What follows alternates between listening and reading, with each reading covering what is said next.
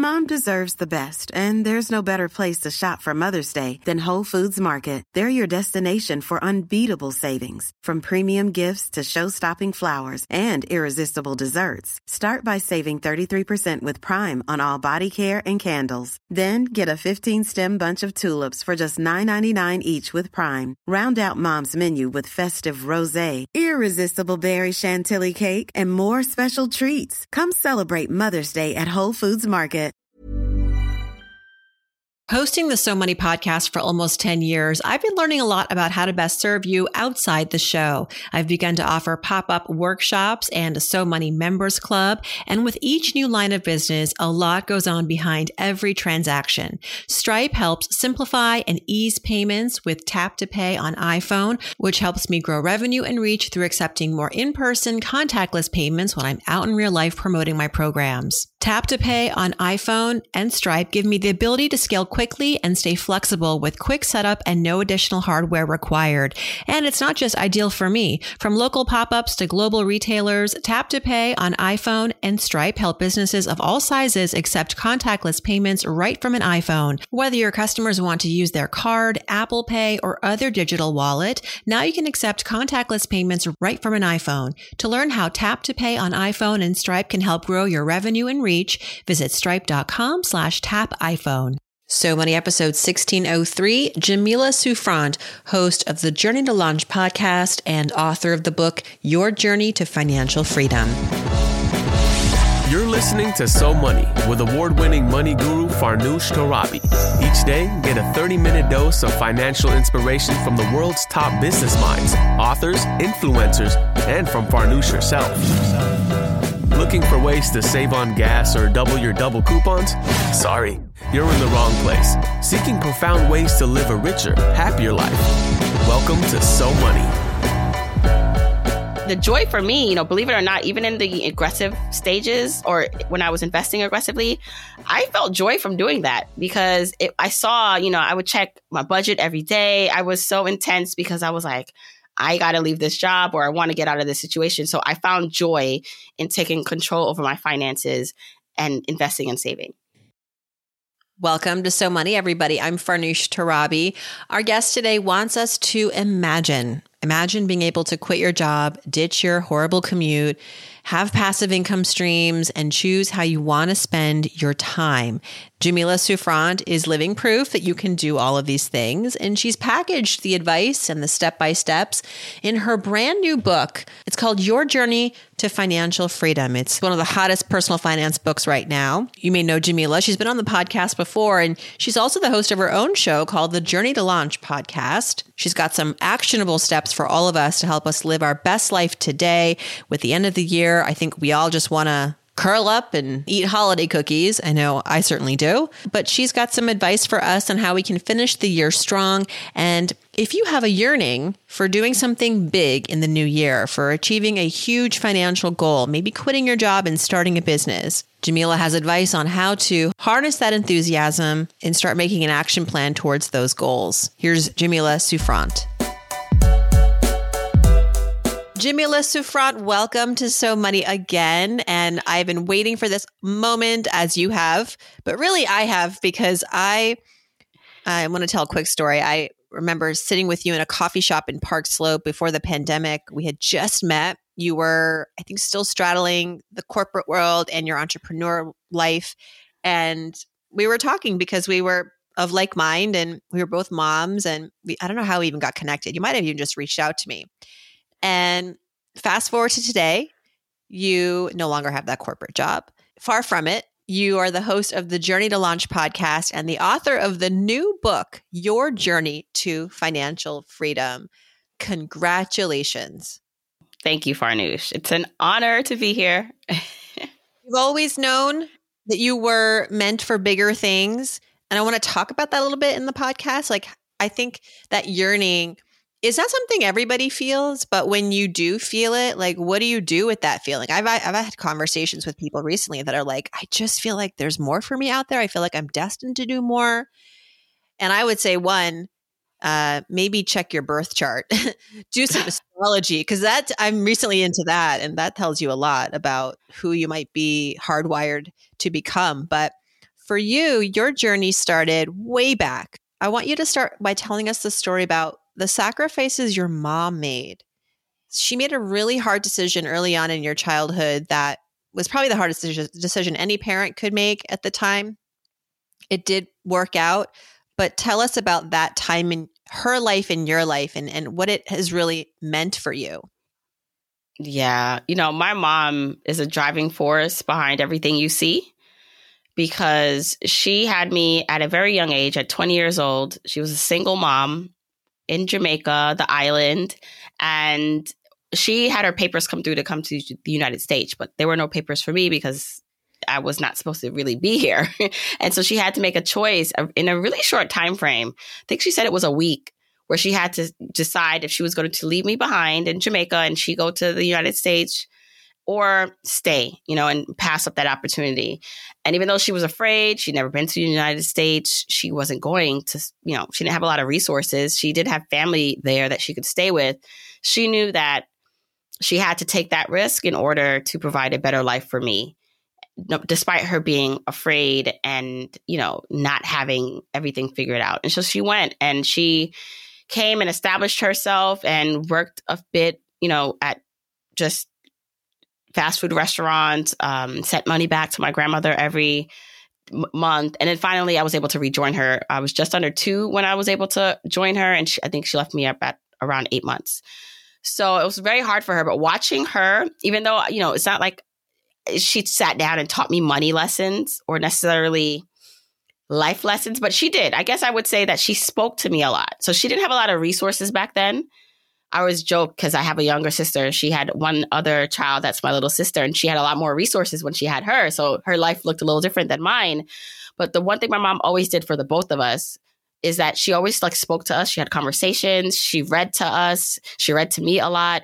And so despite not having the material items, she poured into me in that way. And seeing that growing up, watching how hard she worked to get her to where she is today and how she was able to help me in my my career, my finances. I just, you know, I always say she is the motivation. Like this is the payback almost. Like how dare I not do well? And it's not necessarily about money. So I think what you said about people yearning is that the yearning also doesn't mean you need to be doing something big, like be, you know, in front of a camera or be on the big stage. It is, it's not necessarily about, you know, impacting uh, millions of people. I really do believe that, you know, me, my my mom's yearning or wanting more was simply just to live a good life with me and her daughter at the time, just the two of us. And it's the same thing with me now. It's like my yearning at the point was I knew that my corporate job and that commute that I had was not it. Like there was more to life than that. And I didn't know it would, you know, I knew that I would do things, but I didn't know like this would be the result. When we were sitting at the coffee shop, I mean, by then I was more convinced Journey to Launch would be my thing, but I didn't know, you know, I couldn't detail that, all these things that would happen. But ultimately it was my mom. I say that the fact that she made that brave choice and at that young age to do what she did instilled in me a drive that, you know, I can do something because I have a lot more resources and support than she did. And so how dare I squander that or not do like take the baton that she passed me. Yeah. I often talk about too, like the, the passing of the baton.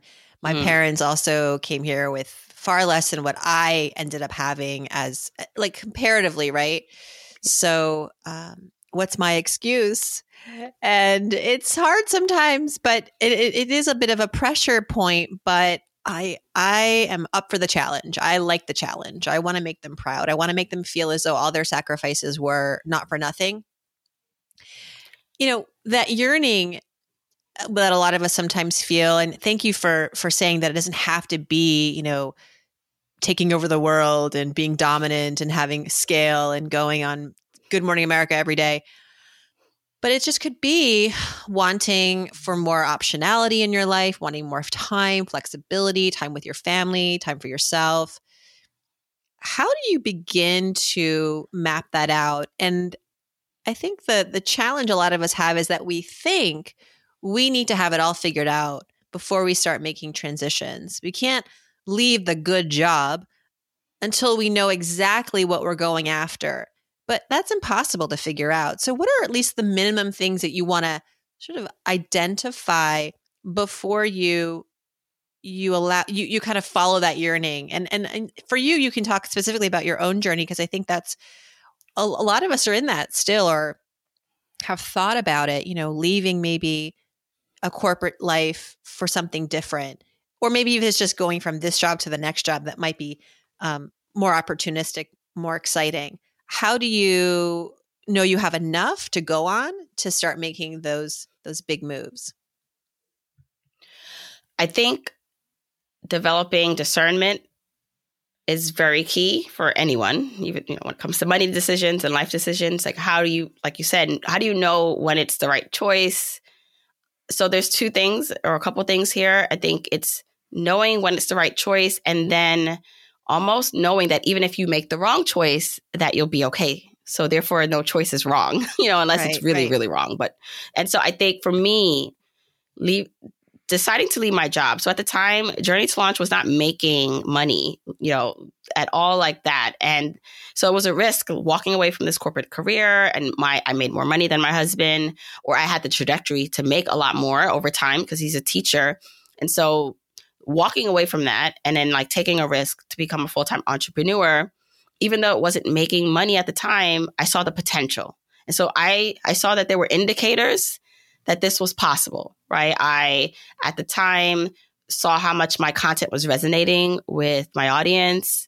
And I saw that other people within the space were doing okay, whether they were writers or um, they worked with brands, like they were figuring out a way to earn money. And I felt like I had a solid product or a platform, mm-hmm. and that I should be able to figure something out too. Um, the other thing that I made sure to do is I had a cushion in case things did not work out, so that I wouldn't be stressed. So it was important for me to save up money that I could experience entrepreneurship, the up and ups and downs for the first year without worrying about if we could pay our mortgage. So we saved money to help cover our expenses when I walked away from my job to help give me that space. Um, but so a lot of it was, you know, this internal feeling of like this like inkling, like, hey, I think this can work. But I did make sure that there were like external things in place as fallback plans to help me. Yeah. And then the other thing is just knowing that, okay, what's the worst that can happen? If this doesn't work, what is what is the worst case scenario? And I'm like, well, I, you know, I don't think I'm going to die, you know, in terms of like, this won't cause me to die. So I think I'll be okay. It's more of financially, where will we be? And so mapping out financially, if I can't invest for the next five years, where does that put us? And I was like, mm-hmm. let's still put, you know, we're still okay. You know, we're not, we're not destitute. And then the other thing was, if it all doesn't work out, you can get a job. Right. Even if, you know, I always joke around, and it's not really a joke because I love Trader Joe's, but I will work at Trader Joe's. I love the people who work at Trader Joe's. But what, like, what, you know, you should, even if you can't get back into your corporate career, like you can get a job somewhere mm-hmm. and work again from the bottom. So I think having that kind of faith in myself helped in making the the decision. Yeah. I, I like what you say about, Your your next choice isn't your last choice. You always have the next move that you can make. And that thinking and that realization and reminder in some cases is sometimes it. You know, it's like, oh yeah, it's that relief. Like, okay, this isn't the end of the world. Like I've made good choices too. Can we also acknowledge the patterns, our history of of decision making? I know when I was telling my parents that I wanted to, you know, maybe become a journalist instead of go into finance, actually, I studied finance in college, and they were all rooting for me to go make, make big money on Wall Street. And then I was like, I think I'm going to pivot and go to journalism school and, and write stories. And they were like, I'm sorry, what? And now you're going to go and take out a loan to do this and go to graduate school? I said, yes, but, you know, trust me, I've never made a bad choice, you know? And I mean, yes, I've made weird choices, but they've, they worked out, you know? And so right. Can we please trust me? I, I have a good head on my shoulders. I was at your book party on Monday night, and it was so nice to finally meet your mom and finally meet your husband and your uh, your your worlds colliding, as you said, your corporate world, your entrepreneur world, your family and friends. It was just such a lovely gathering of people so excited for you. And one of the questions that your sister actually asked you as she moderated the conversation in front of all of us was, how is your book, Your Journey to Financial Freedom, different from what seems to be a lot of financial books right now from v- many different voices. I love it. To can, I just want it for the record. Like I, more is more in, in this yeah. world of personal finance. But to, she had a point. You know, there's a lot of discussion happening right now. How, and right now too, with December, there's a lot of like books coming out. Why do you think your book is the special one, the right one? Yeah, you know, it's that is such a smart question to ask, because I think um, even when I went through the proposal process, so to get to this point, you know, I had to get a publisher. To get a publisher, I needed an agent. To get an agent, I had to have a good proposal. Yeah. And you really have to differ, you have to say that in a proposal, because they are, these publishers are seeing a lot of books, especially around this time now, that they're seeing that, you know, you people want books like this, is but what makes it different? And I think what everyone came back to, because I had eleven publishers who bid on the book. Um, so it went to auction, and then ultimately, you know, sucked at the publisher. But Um, I got a couple comments that they just never heard. Like, you can Google all the money things we talk about, right, Farnoosh? Like how to budget, you know, invest. All those things are online somewhere, um, or in a podcast, which is great because so many people still don't know how to do those things or what to do. So they still need those like basics. But it's uh, repackaging or framing things in a way so that people look at their lives and finances differently. And so what I wanted to do with the book is almost merge two worlds that I talk about, which is like the general personal finance space, which are the basic things we should have been taught and know, you know, about our credit and budgeting and investing. But then also like the FIRE, the financial independence, retire early community, which is what got me into this space. It's like, I want to retire and quit this job early, and merging those two worlds, but talking about financial independence in a way that's relatable and attainable. So breaking out frameworks and steps and fun ideas that help people see like, hmm, maybe I should consider this, but then also, you know, still covering the basics. So it's that merging of those two worlds, along with, I think, just my personal story and voice. You know, I didn't want my story to overtake the book. I wanted to make sure that, you know, it was really about the reader, the journeyer. I'm only referencing my story where it made sense to help maybe drive in a point, but I wanted it to be motivating and inspirational. So sometimes you get books that are all like mo- motivational, but then there's no prescriptive, you know, information or steps. And then sometimes you get too many steps and too much prescription and not enough like motivation. And I wanted it to be a balance of both, that a mm-hmm. person could really walk away motivated and like excited. I wanted people just to be happy when they saw the cover, you know, because the subtitle is a step-by-step guide to achieving wealth and happiness. So I was like, well, I want people to feel happy and joy yeah. on this journey. But also I want it to be practical, and I want them to be able to map out their financial independence plan by, from just reading the book. And so merging that also, I think, made it different. A lot can happen in three years, like a chatbot may be your new best friend. But what won't change? Needing health insurance. United Healthcare Tri-Term Medical Plans, underwritten by Golden Rule Insurance Company, offer flexible, budget-friendly coverage that lasts nearly three years in some states. Learn more at U H one dot com. For the longest time, I dreaded buying bras. It was like shopping for jeans. Impossible. You want a bra that's sexy. You want a bra that's comfortable. You can't have both. Well, now you can, thanks to Third Love. Third Love was started to take all the frustration, the ick, the ugh out of bra shopping. That's why they make solutions for every bra problem or problem. Their bras make it easy to bring back perkiness you haven't seen since high school. Get smoothing, you know where, and have straps that actually stay put. Designed at their headquarters in San Francisco and made with premium materials, they put every style through hours of wear testing on real women, including themselves, before it's given the stamp of boob approval. Comfort and support are guaranteed. Plus, whether you're a double A cup or an H cup, their virtual fitting room will help you find your perfect fit fast. They even invented half cups. No more feeling stuck between two cup sizes that don't fit. It's time to get your problems solved. Visit third love dot com and get fifteen dollars off your order with the code podcast fifteen. The weather's getting warmer as I record. It's a nice seventy-three degrees on the East Coast. So finally, time to say goodbye to jackets and sweaters, and fingers crossed, hello to shorts and tees. And I need to update my wardrobe for the long haul. And, you know, I don't want to spend a fortune. So luckily I found Quince. I'm honest. I've got a lineup of timeless pieces from Quince that keep me looking effortlessly chic year after year. I'm talking premium European linen dresses, blouses and shorts from thirty dollars, washable silk tops, timeless fourteen karat gold jewelry, and tons more. Best part, all Quince items are priced fifty to eighty percent less than similar brands. I have t-shirts from Quince, pajamas from Quince. My very chic and fashionable sister-in-law, Hannah, her whole closet is Quince. And people often stop us and ask, where did you get this? Don't tell me the price. And then when I do, they're shopping on Quince dot com. Get warm weather ready with Quince. Go to Quince dot com slash so money for free shipping on your order and three sixty-five day returns. That's Q U I N C E dot com slash so money to get free shipping and three sixty-five day returns. Quince dot com slash so money.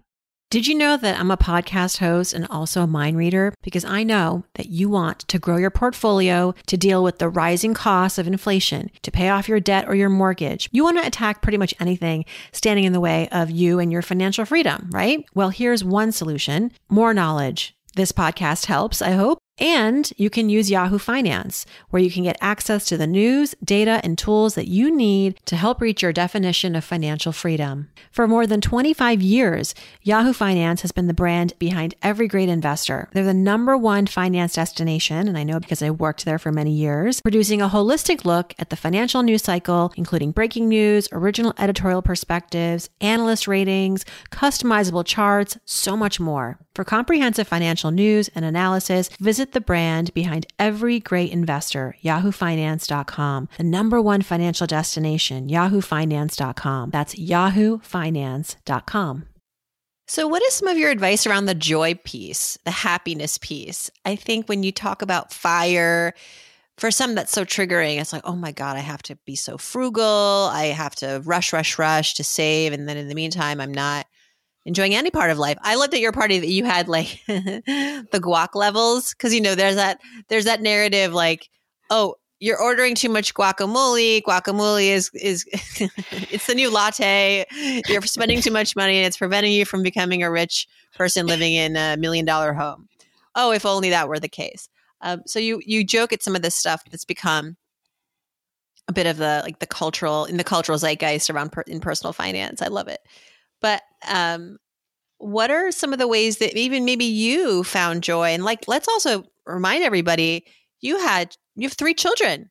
So you started this journey when you had just had like your third. So you had a lot on your plate, and that's, I mean, new parents, I mean, it's, it's a happy time, but it's also a really, it's really not happy time sometimes. Um, how did you find the the happy along your own personal journey, and what do you recommend to others? Yes. So each journey is unique, and your preferences can change. And it's all, you know, depending on your responsibilities and circumstances, your mindset at the time. So for me, when I first started my journey, I was so motivated to want to leave my job because I wasn't happy. And so I was more, I leaned more into being aggressive with investing and saving, which helped a lot um, to kind of leapfrog us through the journey or stages that I talk about in the book.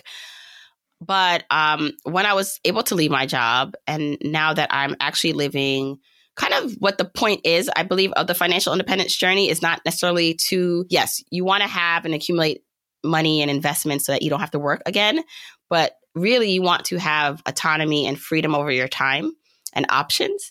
And so I was able to achieve that in what I call the fourth stage, the, the work flexibility stage.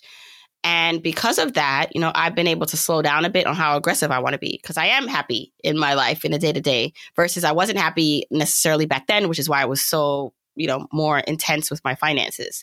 So the joy for me, you know, believe it or not, even in the aggressive stages or when I was investing aggressively, I felt joy from doing that because it, I saw, you know, I would check my budget every day. I was so intense because I was like, I got to leave this job, or I want to get out of this situation. So I found joy in taking control over my finances and investing and saving.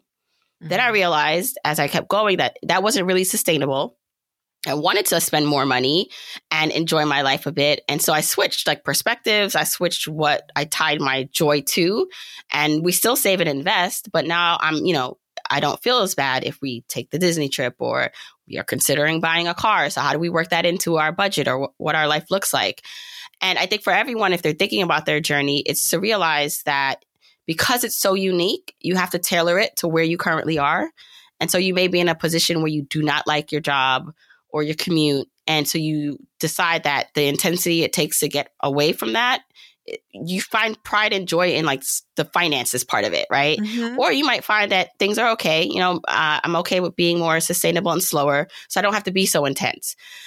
But it's also okay to change your mind. And so I think just that freedom and choice and being able to change without feeling guilty, just realizing it's part of the journey, gives me comfort.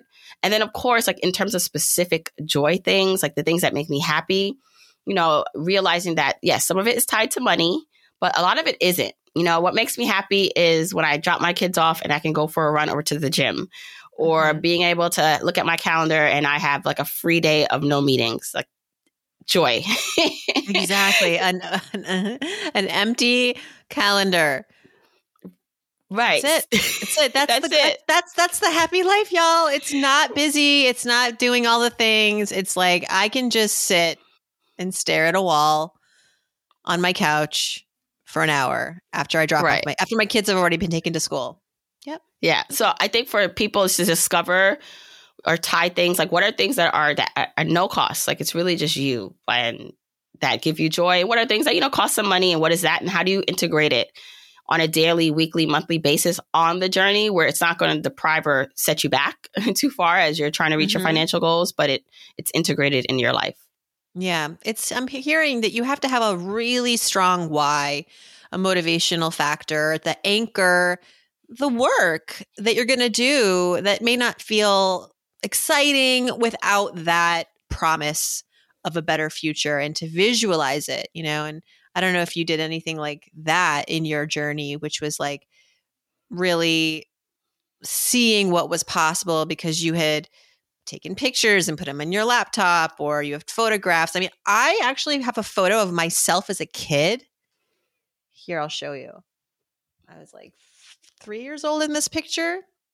Oh, yeah, so I've seen that before. You posted that before, right? Yeah. Yeah. Well, yeah. I, I think so. And it's yeah. Persian New Year, and I'm sitting, I'm kneeling at the uh, the sofre, which is our, um, it's like the traditional tablescape around the Persian New Year. And I just, I have a lot of kid pictures of my kids, my kids, me as a kid. I think it's important to do it for them. I do it for my kids. I do it for me when I was a kid. If I'm those days where I just feel like I don't want to do the thing, or I don't want to do one more podcast, or I just want to take a nap. And sometimes I do. But yeah. I think um, even when I think bigger picture, like why is it important for me to continue to help other people or spread the good word about what's possible in your financial life? I think I do it for um, the little kids who are so innocent, right? When they're when you're young, you're like anything's possible. And you don't want that candle to to die. You know, you don't want them to arrive into adult. I don't want my kids to grow up and be like, you lied to us. Nothing is possible. Right, right. Life is really hard. Nothing can work. Um, that that I can model that for them. And and um, so, yeah, a simple visualizing tool as a as a photograph can can be a, a game changer. I agree. So I met your husband at your party too. He's so charming and and seems like, you know, what an incredible life partner to have on your journey to financial freedom. What are some of the conversations that you two have around this? As I think a lot of our listeners are in partnerships and they would love to know what insights you have for them maybe on how they can communicate more effectively. I know that you're deciding on a car purchase right now, and maybe they're you're not seeing eye to eye there. Like, how do you work through and thrive uh, in these moments?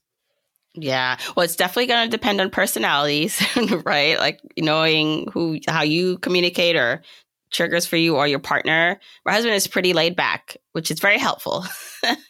So even though I, and I'm more like. You know, I like he can literally, I don't know, he can maybe be upset about something. It's not always a good thing, but he can be upset, but he's very calm. So he doesn't have to like express himself right away, where I'm like, if something makes me upset, needs to be addressed right now, let's talk about it.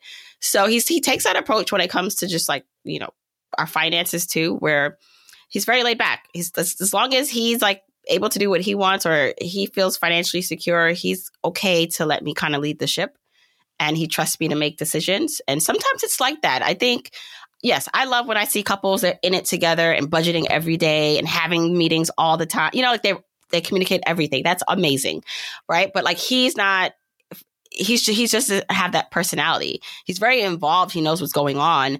But one of the things I had to let go of was that he didn't have to be as intense as me to mm-hmm. want to know or understand everything. And that was okay. Mm-hmm. So I think understanding your partner, um, communicating, like obviously big decisions and talking through and making sure you realize what their goals are. So it's not just about what I want, but what does he want? And what does the family need? And how do we integrate that? So with the car situation, he's been wanting a car for, I think, a while now, like a nicer one. And we are getting to the point where it's like, okay, you know, my, my car sometimes it wasn't starting last winter for a bit. And we're like, we probably do need to get a bigger car. So I'm just hesitant on, I don't want to add like another payment. You know, I'm mm-hmm, think I'm like mm-hmm. trying to figure out, okay, do we just buy in cash? But you know, that's a big lump sum of money. Right. And so he's been patient. He's not like, well, we need to do this now. You know, I'm like, the, the, both cars are still running. You know, the the one that wasn't starting is starting again. It's starting more consistently. so, um, and I think he trusts me. I'm not just like leading him on and saying, oh, we'll do it. And I don't want to do it. It's more of, you know, after this book launch, after things die down, let's yeah, we gotta think about, about it. it. This is right. a huge decision. So, oh, yeah. I have to also make a decision about my car. And I, I have a hot take on cars right now, um, which might get Let's me in trouble it. with like Susie Orman. But I think like you, you should be allowed to lease a car and not feel guilty about it. Yeah. Sometimes it makes sense, right? Especially in this environment, cars are not depreciating as much as they used to. Like I leased a car in twenty twenty-one, I believe. And it has increased in value. So when I turn it in this summer, I'm deciding what to do. I'm like, okay, I think I'm going to buy it from the dealer at the price we negotiated in twenty twenty-one. Not because I love this car, but because I'm going to be able to sell it as soon as I drive it off this lot, and I can sell it. And maybe I won't make a profit, but I will make, I will do okay, you know, and I can use right. that money to you to then go buy maybe a, a different car at a different budget. Your point about liquidity is not a small point. It's huge. I mean, are you going to, and because cars are so expensive right now, you're going to cough right. up like thirty interest to, rates. Yeah. Inter- and so I have been seeing, depending on the car and the dealer, some dealers are offering lower interest rates right now because they want to move some cars. Um, so you're, but you're right. It, it takes a lot of research. This isn't like an easy choice, and it's a commitment. It's a commitment either way, whether you pay all cash, because that's cash you're not getting back, and that's liquidity right. that you're going to have to make up for, or it's an interest payment. But I do think rates are going to come down a little bit this year. So good to wait. I think it's better to wait. Yeah. But I just see, I think that's what you just said about, you know, leasing, even though like, you know, for some financial experts out of the question, you know, there's so many things that we can choose to do that work for us. And sometimes mm-hmm. it doesn't work mathematically. You know, like this idea of, oh, you shouldn't pay off your mortgage. You know, I am not one of those people. I, I thought about doing that, like being aggressive with it, but then it's like, no, I'd rather have more, look, I ha- I'd rather have cash or liquidity yeah. versus paying my mortgage down. But for some people, they do not care. It's not a mathematical choice. It's an emotional one. And so sometimes, you know, you can't, it's okay to make emotional choices. Now, of course, you know, you don't want it to be things that take you off the path too far, but people can decide for themselves the discernment of what works for them, because sometimes we try to make decisions based on what other people tell us to do when it's actually going against what makes sense for us. Right. And then that's when the friction comes. So, um, yeah, making choices from like the personal standpoint is important. Right. I mean, the same debate with people who are deciding to rent versus own a home. Um, for a long time, we thought renting was like money down the drain, but no, renting affords you more flexibility, and all that overhead is no longer your responsibility, although like maintenance costs, and there's no taxes. I mean, home ownership is, you're really in for it. You are right. in for it. Now, I'm a homeowner many times over, and I don't regret, but I'm not going to tell, I'm not going to be silly and tell everyone that everyone should do this and that it's right for everybody. It's very complicated. All right, Jamila, let's talk about twenty twenty-four. This episode is airing... Still, we're in December of twenty twenty-three, and I just wrote a piece for my newsletter community about how, what if we thought of December as the first month of twenty twenty-four? so that you're not walking into January super duper overwhelmed and inundated and feeling like behind the eight ball, that you've already gotten a few things figured out. You're got, you got a light running start. So what are some things that we can even do now to set ourselves up for success in just Q one of twenty twenty-four? It doesn't have to be like for the rest of our lives or the rest of the year, but just like some things that come January, you're like, I should have done this in December. You know, I think sitting down and reviewing the, your current starting point, uh, where you are. So whether that is a review of your assets and, you know, how much you have, what those login accounts are. So many of us don't yeah. know how to log in to our accounts, right? So figuring that out. Your debts or liabilities, figuring that out, you know, just doing a checkup. Let's just log in, make sure that money's still there, make sure payments are getting applied. Um, also checking in on your budget. So, you know, perhaps you fell off the budget like wagon, you know, in twenty twenty-three, it's okay. Mm-hmm. So what does a new budget look like? You can have a fresh start. Like, okay, delete all the, the old budgets you never updated. This is actually speaking to me because I have not been keeping up with my own budget. So I'm like, fresh start. But let's just say you are at a stage, I talk about this in the book, a journey or stage in the beginning where it's more important for you to budget because you are trying to, you know, invest or save or get out of debt.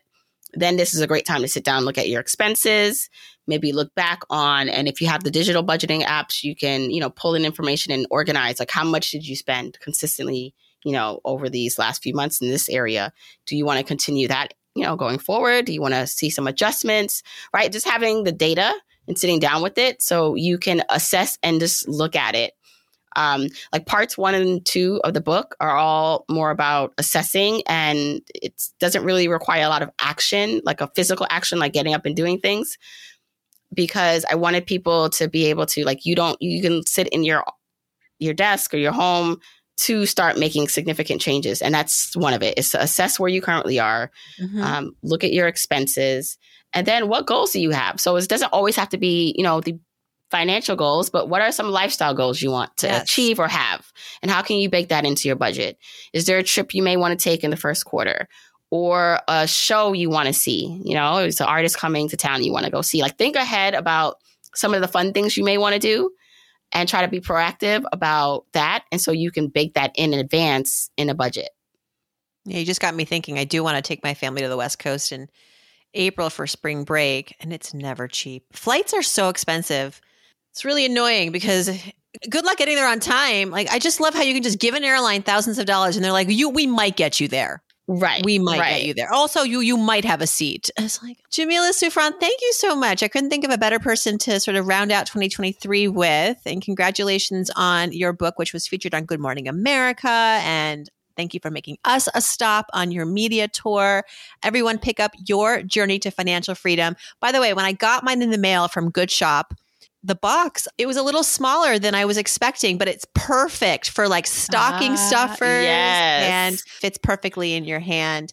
Jamila, thank you so much. Farnoosh, it's a pleasure as always. Thank you for having me. Thanks to Jamila for joining us. Her book again is called Your Journey to Financial Freedom. You can learn more at your journey to financial freedom dot com. Thanks for tuning in, and I hope your day is so money.